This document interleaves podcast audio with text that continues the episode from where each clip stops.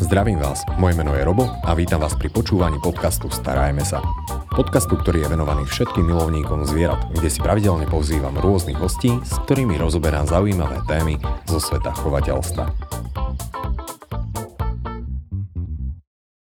No a dneska to nebude úplne najvoňavejšia téma, ale bude o to asi dôležitejšia, pretože všetci chovatelia ju poznajú a to je samotné venčenie psíka vlastne ako na to, o čo ide a preto som veľmi rád, že tu môžem privítať nášho dnešného hostia, ktorým je inžinier Tomáš Sabo.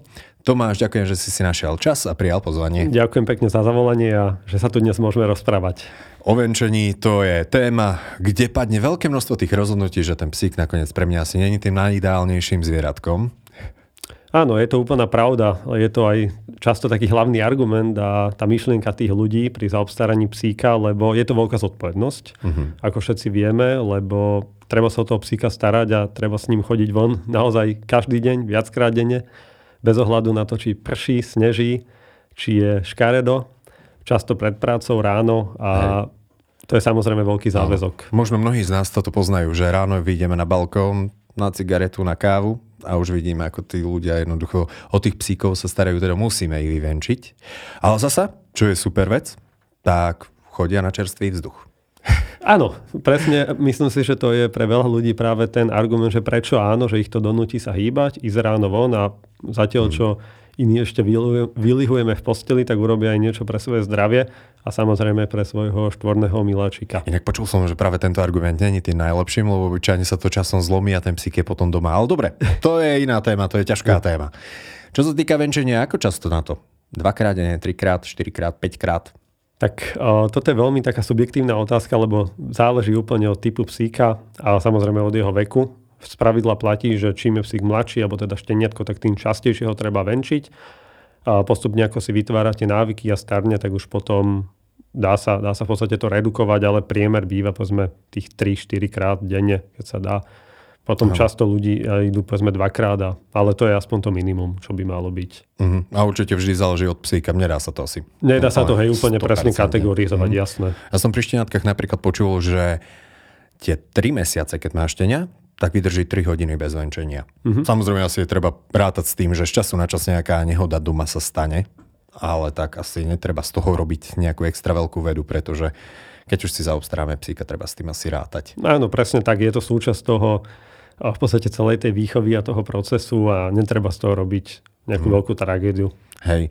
A ešte pri šteniatkách, že je veľmi dôležité, aby sme ich vždy chodili vyvenčiť ráno. Oh, ráno. Keď sa zobudia. Áno. Vtedy majú najsilnejšie nutkanie na tú potrebu. Uh-huh. Keď sa napapajú, že iba ich zobrať von. Áno, takisto. Áno, nebehať, lebo toto môže byť pre psíka celkom nebezpečné, uh-huh. keď sú najedené a potom teda, že aj v noci dokonca mnohí ľudia si dávajú budíky. Aj v noci, čo, aj čo pred treba. spaním a samozrejme aj kým ešte nemá ten psík vytvorený ten svoj interval, že vydrží celú noc, tak je dobré aj počas noci. Áno. Uh. často ľudia robia ale chyby tej samotnej výchove, v tom mhm. návyku, mm-hmm. že ako to toho psíka naučiť. Čo robia najčastejšie podľa teba? Takú chybičku.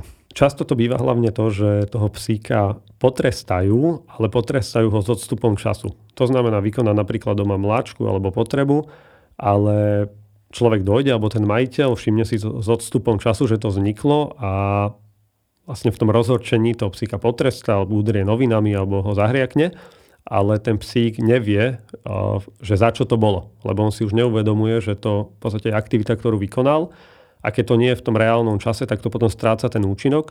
Práve naopak môže potom získať ten strach a byť taký utiahnutý a naopak tú činnosť bude ešte opakovať, lebo nevie, že presne za to bol potrestaný. Uh-huh.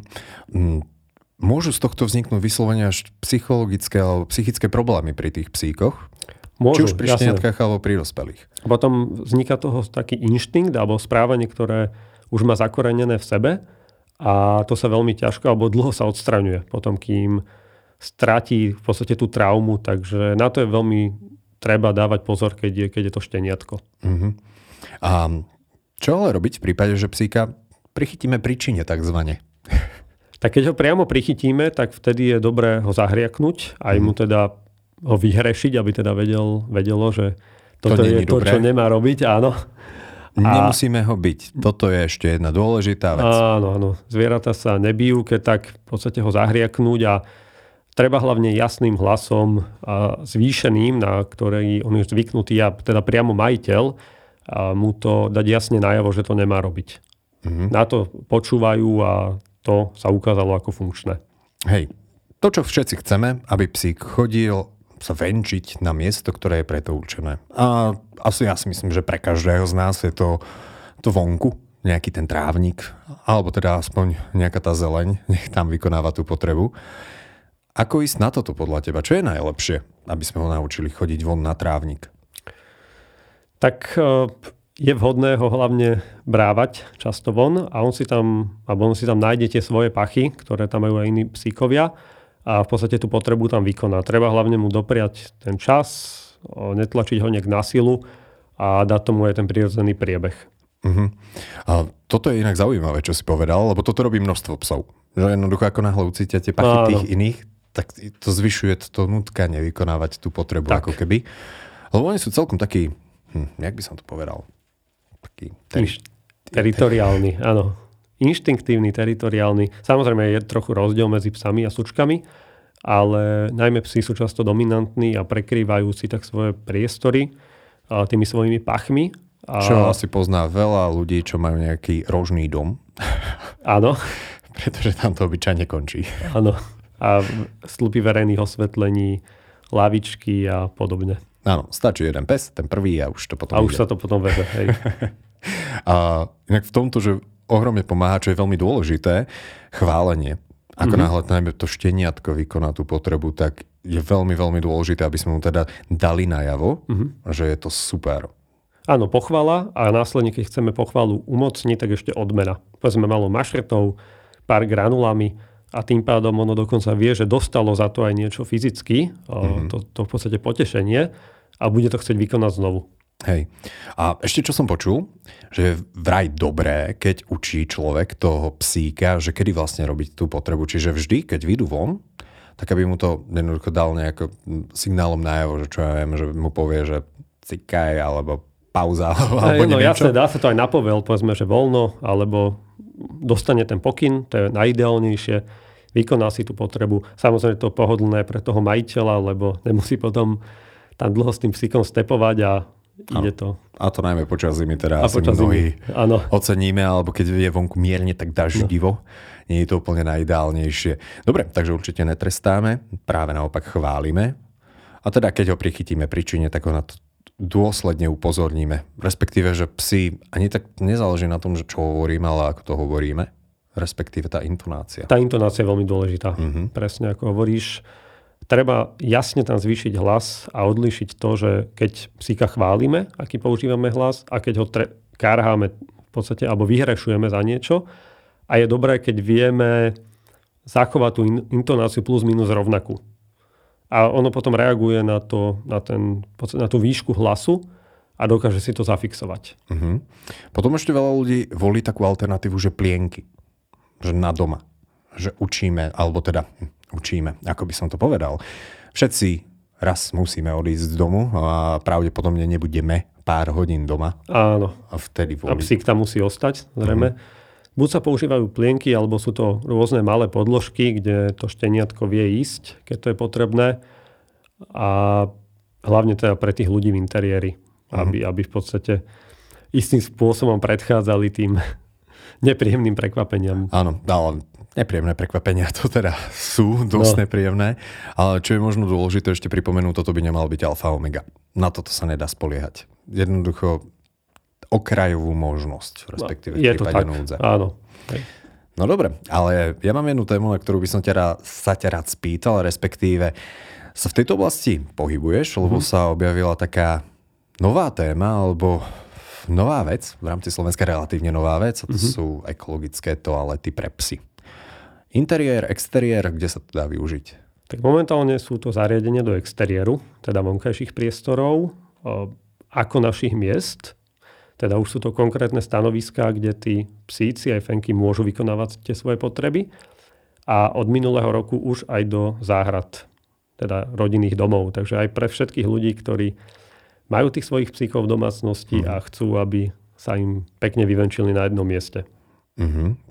To dáva logiku, pretože naozaj, že ak máme záhradu, tak nie každý pes alebo fenka je taká, že sa naučí chodiť do jedného miesta, ale viac menej teda okupuje častejšie, tak to by som povedal, že viaceré miesta uh-huh. v rámci našej záhrady. Čo je podľa teba taká tá, ten hlavný benefit práve týchto ekologických toaliet pre psy? Tak hlavná výhoda spočíva v tom, že je to už konkrétne zariadenie, ktoré ten pes vníma aj vizuálne čuchovo. Obsahuje špeciálny feromón, prírodnú látku, ktorú zacítia tou čuchovou stopou, tá ich v podstate ukludňuje a priamo stimuluje, teda nabáda na vykonanie tej potreby. To znamená, v súčasnosti a tí psíci behajú po tých záhradách voľne. Takisto ako keď sú v nejakých parkoch a podobne málo kto učil psíka na jedno miesto, lebo je to samozrejme obťažné, pokiaľ tam nie je tá pomôcka. No a dá sa to? Naučiť ho tak viac menej na jedno miesto? Dá sa to. Samozrejme sa to dá a dokáže sa to naučiť každý jeden pes bez ohľadu na vek, rasu, pohlavie. Je to iba o aplikovaní správnych krokov.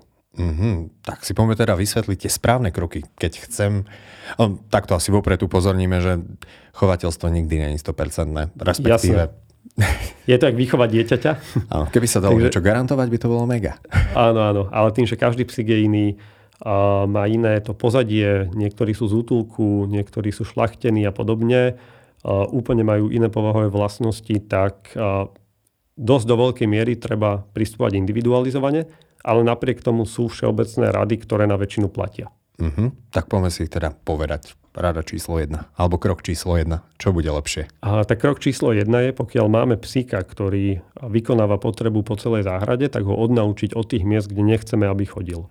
To môže byť praktické, lebo keď si zoberieme, tak napríklad mm, typujem, že nikto to nechce mať niekde v prípade, že má detské ihrisko, dajme tomu, že doma Samozrejme, niečo bazény majú ľudia rôzne, Áno, deti sa im hrávajú na zemi, takže pochopiteľne nechcú, aby ten psík behal po celej záhrade, ale aby mal to svoje konkrétne miesto.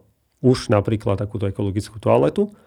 Dá sa to urobiť jednoduchou metódou, napríklad prostredníctvom korenia, ktoré sa dá rozsypať alebo dať do plechovky na tých miestach, kde nechceme, aby psík chodil. Mm-hmm. Je to všetko... Korene? Hej, je to čili, štiplavé, je to v podstate špeciálny, ne, alebo môže to byť obyčajné korenie, ktoré ten mm. psík cíti čuchovo a vlastne začne ho to od toho miesta odrádzať. A následne, pokiaľ vykoná potrebu tam, kde chceme, aby vykonal, tak ho treba okamžite pochváliť a odmeniť pár granulami v tom reálnom čase, keď to vykoná. A týmto spôsobom v podstate prestane chodiť na tie miesta, kde chodil doteraz a začne chodiť na to jedno mm. miesto.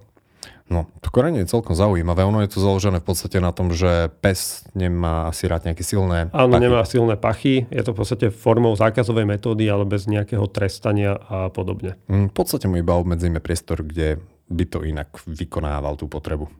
Áno. Kde by zvykal, zvykol chodiť teda. A, pekne. Tak toto korenie, celkom zaujímavé. Ďalej, alebo ďalším nejakým krokom, je tam niečo, či toto už boli, takže v skratke zhrnuté je, všetky tak tých metód je naozaj veľké množstvo. Napríklad funguje samozrejme aj to, keď ho prichytíme priamo pri tom čine, keď vykonáva tú potrebu na tom mieste, kde nechceme, aby vykonával. Dáme mu Štandardne ako doma. Áno, doma na tej záhrade. Pokarháme ho. Hej, zoberieme ho priamo na tej vôcke alebo na tom v podstate obojku, odtiahneme ho, privedieme ho na to miesto, kde chceme, aby vykonal, povedzme k tej ekotoalete uh-huh. a tam s ním budeme a dokým v podstate tú potrebu nedokončí napríklad a následne zase pochvala, odmena. Uh-huh. A možno ešte tu je dosť dôležité, aby ten psík nebol zostresovaný. Aby nebol zostresovaný, samozrejme. Hej. Veľa ľudí si predstaví, že za obojok tak hneď, že Jasné, my mu musíme ukázať, že je aj nové miesto, kde uh-huh. môže chodiť a že sa to miesto bude pochválený a odmenený. Že je to niečo, čo nás ako majiteľa bude tešiť a tým pádom on to začne vykonávať rád. Uh-huh. A ono uh-huh. ešte možno dosť dôležité si uvedomiť, že pes je v podstate samo o sebe veľmi čistotné zviera. Že on nechce ano. žiť v neporiadku alebo v nejakom špinavom prostredí. Nechce, jasné. On v podstate išlo o to, že doteraz nebolo nejaké riešenie, ktoré by toto uľahčovalo alebo umožňovalo. A tým pádom tí ľudia s tým boli zmierení alebo tak chodili tí psíci po tej záhrade a brali to ako, ako park.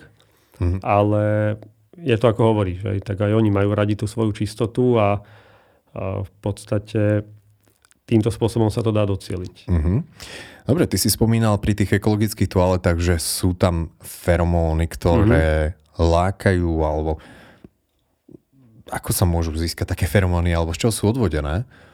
No je, je to, to špeciálne uh-huh. vytvorená látka, ktorá bola vyvíjana na množstve psíkov a bola vyvíjana na tom princípe, aby reagovali na ňu čuchovo, aby mala v sebe tie v podstate tie prvky, ktoré ich nabádajú na to vykonanie potreby. Mm-hmm. Sú to napríklad, tak ako majú oni vonku napríklad pachy iných psov, ktoré potom chcú prekrývať, tak trochu na podobnom princípe, aby ich to už aj automaticky lákalo. A k tomu, keď my pridáme o, ten proces o, učenia, respektíve tej pochvaly, odmeny, a keď sa to takto sklbí do jedného, tak to potom pekne funguje. Mm-hmm. A tie feromóny teda necíti ich človek? Človek ich necíti. Nie. Dobre. Lebo to by asi nebola žiadna výhra. Jasné, človek ich necíti, ale nie sú, nie sú v podstate zapáchajúce pre človeka vôbec. Mm. Tým pádom môže mať toto zariadenie naozaj v blízkosti domu a je to úplne bezproblémové a čo je veľmi podstatné, tak celé zariadenie je potom bezápachové.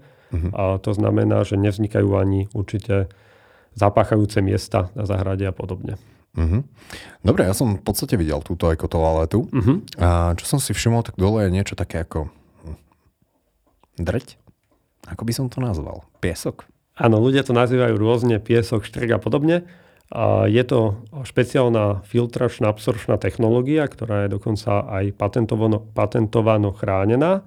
A ona obsahuje špeciálne látky, ktoré úplne neutralizujú ten psí moč do nezavadnej tekutiny. A to znamená, zmenia jeho pH, rozložia ho a žiadne škodliviny sa nedostávajú ani do pôdy a podzemnej vody a takisto neutralizujú a likvidujú baktérie z toho tuhého odpadu. Uh-huh.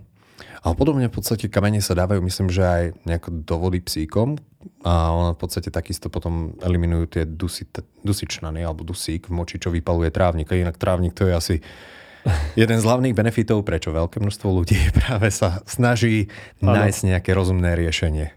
Je to, je to presne tak. Je vypalené trávniky, vysušené miesta, tak to je tá alfa omega, čo ľudí trápi, lebo má to aj tie vizuálne dopady a naozaj nikto nechceme mať v peknom zelenom trávniku nejaké vypálené kruhy. A keďže ten moč je veľmi agresívny, tak prakticky to vzniká furt. Tým pádom ten trávnik treba obnovovať, vysádzať a podobne. A takisto nikto nechceme mať ani mm, ničené steny domov, rohy, rohy budov, stromčeky, Mm, takže v podstate mm, na ten štrk teda môžu chodiť fenky, alebo po slovensky teda sučky. Sučky. Áno. Ale rovnako to využívajú aj psy. Áno, všetci. A je tam niečo takého, že...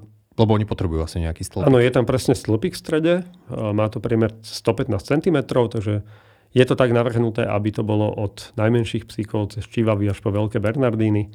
Každý tam nájde to svoje miesto a dokáže tam v podstate vykonať tú potrebu. Uh-huh. A čo ak mám doma viacej psov? Není to problém, lebo dajme tomu, že nejaký pes rád chodí uh-huh. na mhm. jedno miesto, druhý rád zase na druhé miesto a neu, neuprednostníme potom jedného psa a ten druhý Jasne. na truc bude Keď je ich viacero, je to ešte lepšie v tom, že ako náhle si na to zvykne jeden, tak tí ďalší potom sa chcú opakovať a chcú tie opachy prekrývať, tým pádom ich to takisto láka na to jedno miesto a zároveň im postupne miznú tie pachy z iných miest, to znamená, že na tie ich to už neláka. A takto si na to dokáže zvyknúť aj celá svorka.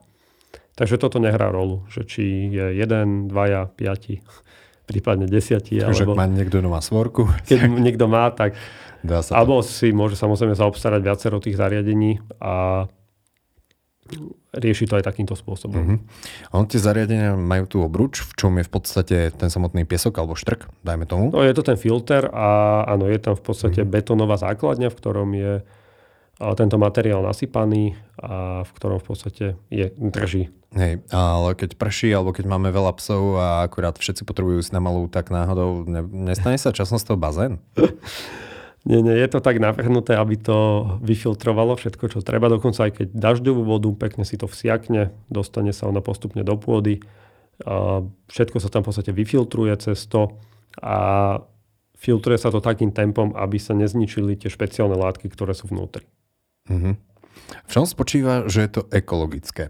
To, to by ma zaujímalo. No, ekologické to je práve v tom, že nejedná sa teda o piesok alebo štrk, ale technológia je špeciálna práve v potlačovaní zápachu, v likvidovaní baktérií, parazitov a sú mnohé štúdie o tom, čo si ľudia vedia prečítať, že povedzme gram psího odpadu obsahuje milióny rôznych baktérií, parazitov, ktoré sa potom šíria ľahko aj do okolia. A napríklad, keď ten zbytok toho tuhého odpadu ostane na zemi, človek si to nevšimne, vbehne to do kosačky, potom sa to dostáva do vzdušia, Dostáva sa to do našich domov, postupne dýchacích ciest, vznikajú rôzne alergie. A aj ten, aj ten moč je veľmi agresívny v tom, že jednak vypalujete trávniky, ale vidíme to aj na verejných priestranstvách, na tých budovách, stĺpoch a podobne. Spôsobuje to až koróziu v mnohých prípadoch. Takže táto ekotoaleta je aj hygienické zariadenie a slúži ako prevencia aj pred šírením podstate potenciálnych chorób, ktoré by sa mohli aj na človeka preniesť. Mm, ale toto by ma ešte zaujímalo, že teda tá filtračná vrstva, mm-hmm. že ako sa to potom likviduje, lebo asi tá ekológia že či to nie je iba ďalší odpad? Likviduje sa to všetko bezpečne, keďže vracia sa to späť do výroby, kde v podstate sa robí toho rozbor a následne bezpečne to všetko zlikvidované a potom zákazníci alebo ľudia, ktorí tú ekotoaletu majú, dostávajú komplet nový, nový filter hmm. a celé riešenie funguje ako služba. To znamená, zákazníci nemusia nič riešiť, ale komplet výmeny filtrov, vrátanie filtračnej vložky, absorčnej hmoty, doplňanie tých feromónov, čistenie zariadenia, náhrada poškodených dielov, tak to rieši, rieši spoločnosť pre nich alebo firma a oni, oni len využívajú benefity mm-hmm. toho. Ale čo ak pes sa na to nechce naučiť? Alebo sa na to nenaučí? tak pokiaľ sa pes nechce naučiť, tak sú, máme rady špičkových odborníkov, ktorí sa dlhé roky venujú kinológii, výcviku psíkov a podobne a majú aj tieto zariadenia. A každý zákazník alebo človek, čo má túto ekotoaletu, sa môže na nich obrátiť. Presne vysvetliť ten stav, akého má psíka, čo sa týka veku, rasy, pohlavia, doterajšej výchovy, mm, aké výchovné postupy aplikoval a podobne a presne na mieru dostane rady. Lebo tam už sa potom presne ide do tej individualizácie, uh-huh. pokiaľ náhodou by neplatili tie všeobecné zásady. A lebo pádom... existujú rôzne kauči pre psy presne, a podobne. Presne tak. Že ono niekedy je celkom zaujímavé zistiť, že kvôli čomu to ten vlastne pes Áno, robí. tam môže byť úplne iný dôvod, presne niečo z mladosti, on môže mať určitý blog a podobne. A na to je dôležité vedieť, ako ho postupne odstrániť. Uh-huh. Ja keď vidím ešte ten, no, keď som videl teda ten filtračný materiál, mm-hmm. tak mne by tak napadlo, že to by mohlo byť zaujímavé aj pre mačky. Lebo mačky uprednostňujú sypké materiály. Nestiažujú sa psíčkari, že im tam chodia mačky? Práve naopak. Máme o dosť vyššie sú aj potešení, keď tam ide aj mačka, lebo tým pádom im nevykoná tú potrebu voľne v záhrade a tam sa to veľmi jednoducho dá vyhodiť do príslušného koša, takže nie je s tým žiadny problém. A samozrejme, mačky sú rôzne, hej, žijú divoko, behajú z jednej záhrady do druhej, takže nedá sa to garantovať, ale vie to pomôcť aj v tomto smere. Takže mačky tiež by si mohli teda nájsť svoje nejaké stále miestečko. Áno. A v každom prípade asi